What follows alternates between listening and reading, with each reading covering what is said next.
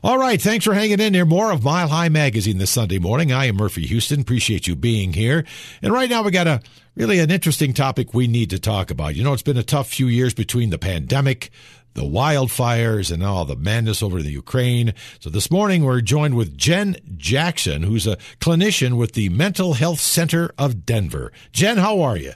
I'm doing well. Thank you so much for having me on.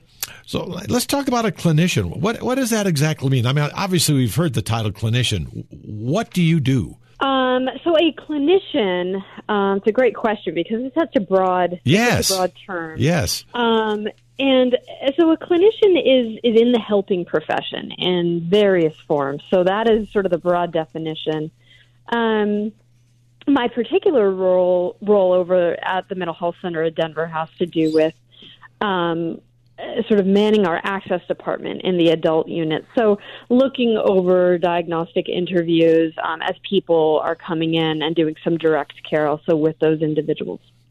With all that's going on in the world, all these various topics I just mentioned, uh, mental health is mentioned, but not as much as it should be, because apparently it's become bigger than ever before, maybe. Do you agree with that, with all that's going on? 100%. Sometimes I think that these uh, mental health issues are, they've always been big, but they're absolutely being brought to light now. Um, and absolutely, they're being exacerbated. They are larger. And um, as you had mentioned, um, all of these events that have been occurring um, have brought them to light, unfortunately. Yeah, I agree. And let's talk about the current one. We know that stress of events don't that are affecting us directly can still affect us with mental stress and the like. So we're talking about the war in Ukraine. How does that impact our mental health and well-being? I know when I watch it, and I try to avoid watching a lot of news just for that reason.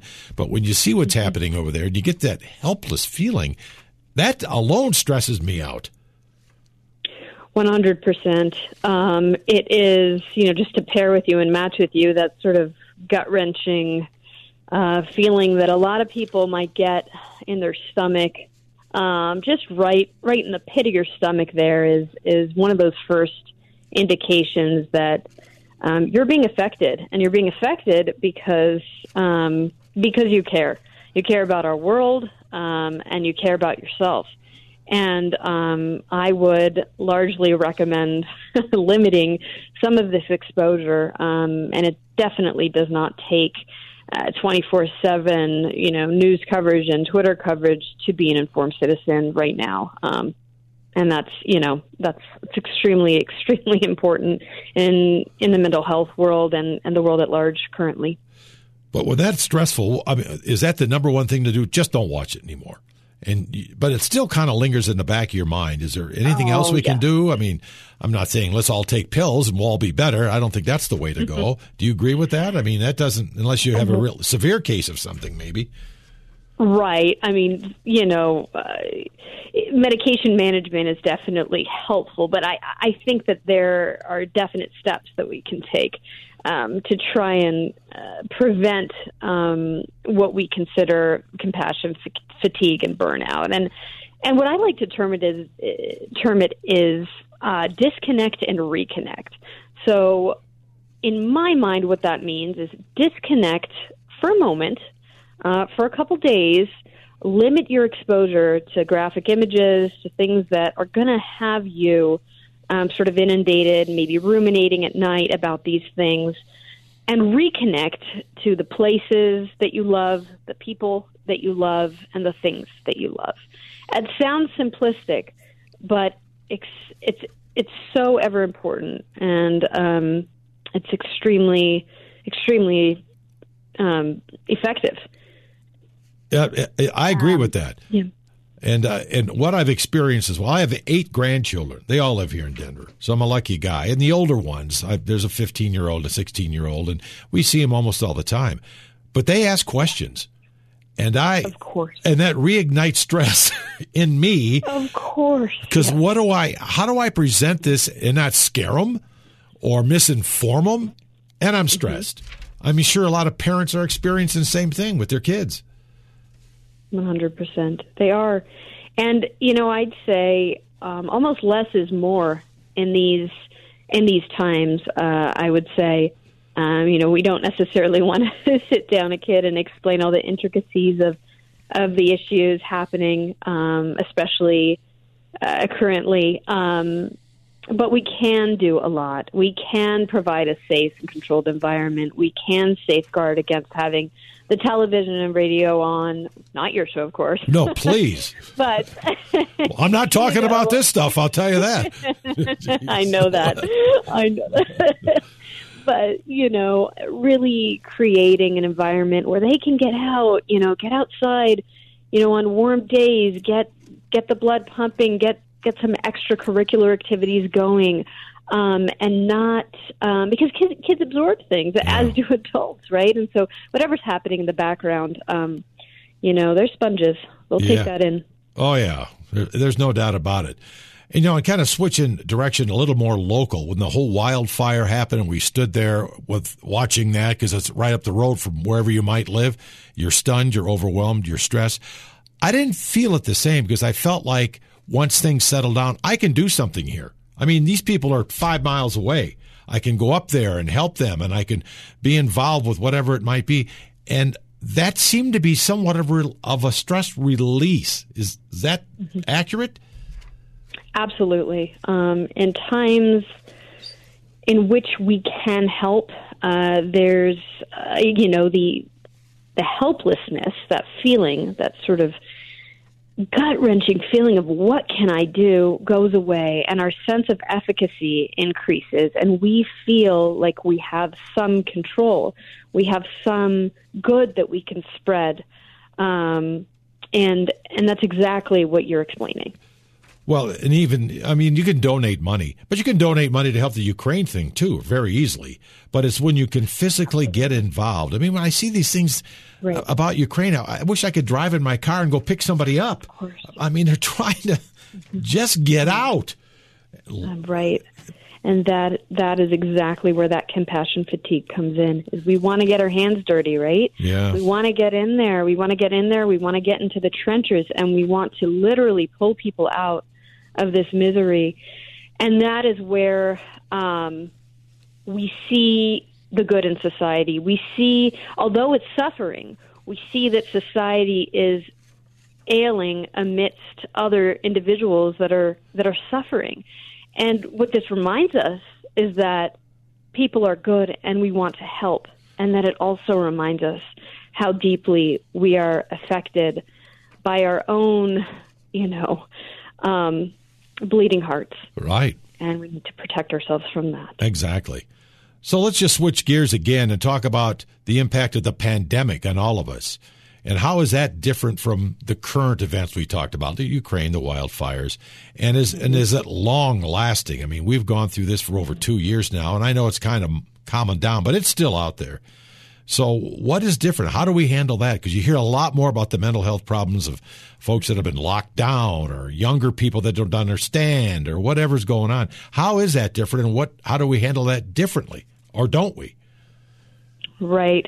I think what we're looking at, Murphy, is sort of um, what we consider a cumulative effect uh, the pandemic is, I don't know, fortunate or unfortunate. It's it's becoming sort of commonplace, right? We hear endemic now. We hear, um, you know, not that it's not affecting us, but it, there's some sort of, um, you know, desensitization with this. We might feel almost accustomed to it, as though it's a norm.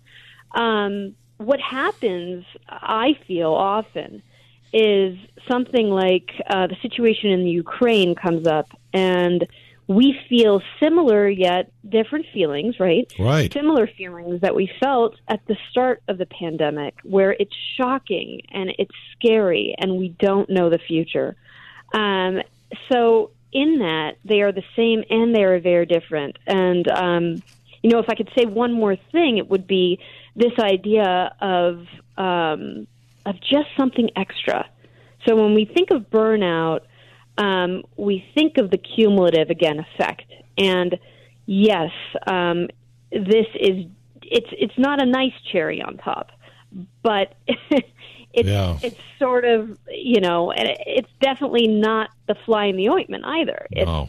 the ointment, you know. Yeah. So that's that's really what we're looking at. Hey, we're talking with Jen Jackson, a clinician with the Mental Health Center of Denver. A couple of times, Jen, in our conversation this morning, you've mentioned uh, compassion fatigue and burnout. Burnout, I get, but this compassion fatigue, can you get a little deeper into that, or maybe even burnout, so people can understand it more? You bet. Um, compassion fatigue, you know, is is a term that uh, often thrown around in the clinical realm.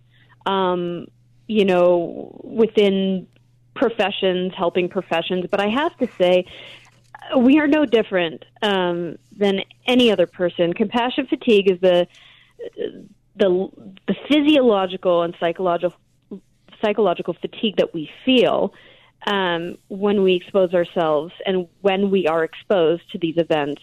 Um, and everybody, I'd like to think, um, you know, in our society is has has some empathy, right? At Yes. least hopefully most people. And in that, we are all affected. And the way that this shows up is um, in a myriad of ways. So we can feel run down physically. Um, our immune system decreases. Um, and our ability to react to crises, um, whether it be our own, our friends, or in the community, um, vary. So we may have a, numb, a numbing effect. Um, we may disconnect and isolate entirely. Yeah. We might become depressed. We might, you know, be up all night. We might, you know, have panic attacks and um, and experience anxiety. Um, it is exhausting, and I don't think that is that term is is a stranger to anybody in these times. Um, and that's how I would start, you know, to explain it. Of course, there are more intricacies. One hundred Yeah, right. percent. And what do you do to? I mean, what's a, a an easy thing to do? Just as you mentioned earlier in our discussion, avoid watching too much TV and what you see all the time, or discussions about it. Just kind of re- get away from it. Yeah. Listen to cues in your body. Listen to when you're oversaturated with this, and that takes a level of self awareness.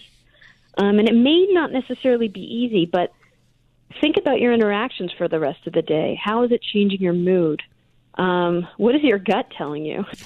Yeah. okay, literally, you know, literally and, and and physically, what does our gut tell us? You know, um, so physically, are we feeling ill, or eh, does this not feel so good? Yeah. and um, just really, really um, listening to that. Um, it's almost like you know sometimes you know an ambulance can go by. Um, and we hear the sirens, and we have this sort of itching, burning curiosity. And That's although true. we know we don't want to see it, we might look in between our fingers as we cover our eyes. And um, I would urge people to not ambulance chase. Yeah. No, no, that's a, that's a good thing. well, Jen, quickly here before I let you go, and people feel these things, what can they do? Are there resources here in Denver, like where you are, Mental Health Center of Denver, where, Denver, where they can reach out for help? One hundred percent. Um, please, please, you know, call us. Uh, the number for our access department is 303 504 7900. Reach out um, online, www.mhcd.org. We have some great well being tips on there. Um, we have our Colorado Crisis Services where 24 7 help is available. Um, and then, you know, I, I also want to mention our text to talk services connected to that, where individuals 24 7 can call 844 493 8255. And of course, our walk in centers are available. Good sound advice. Good conversation. Jen Jackson with the uh, Mental Health Center of Denver. Thank you for sharing that information, and uh, it's going to help us all. And if not, they know where to reach out now for help. Thanks for the time. Thank you so much. Take care. Yeah, you too. And you guys, thank you for listening. Mile High Magazine. Enjoy the rest of your weekend. We'll talk next weekend.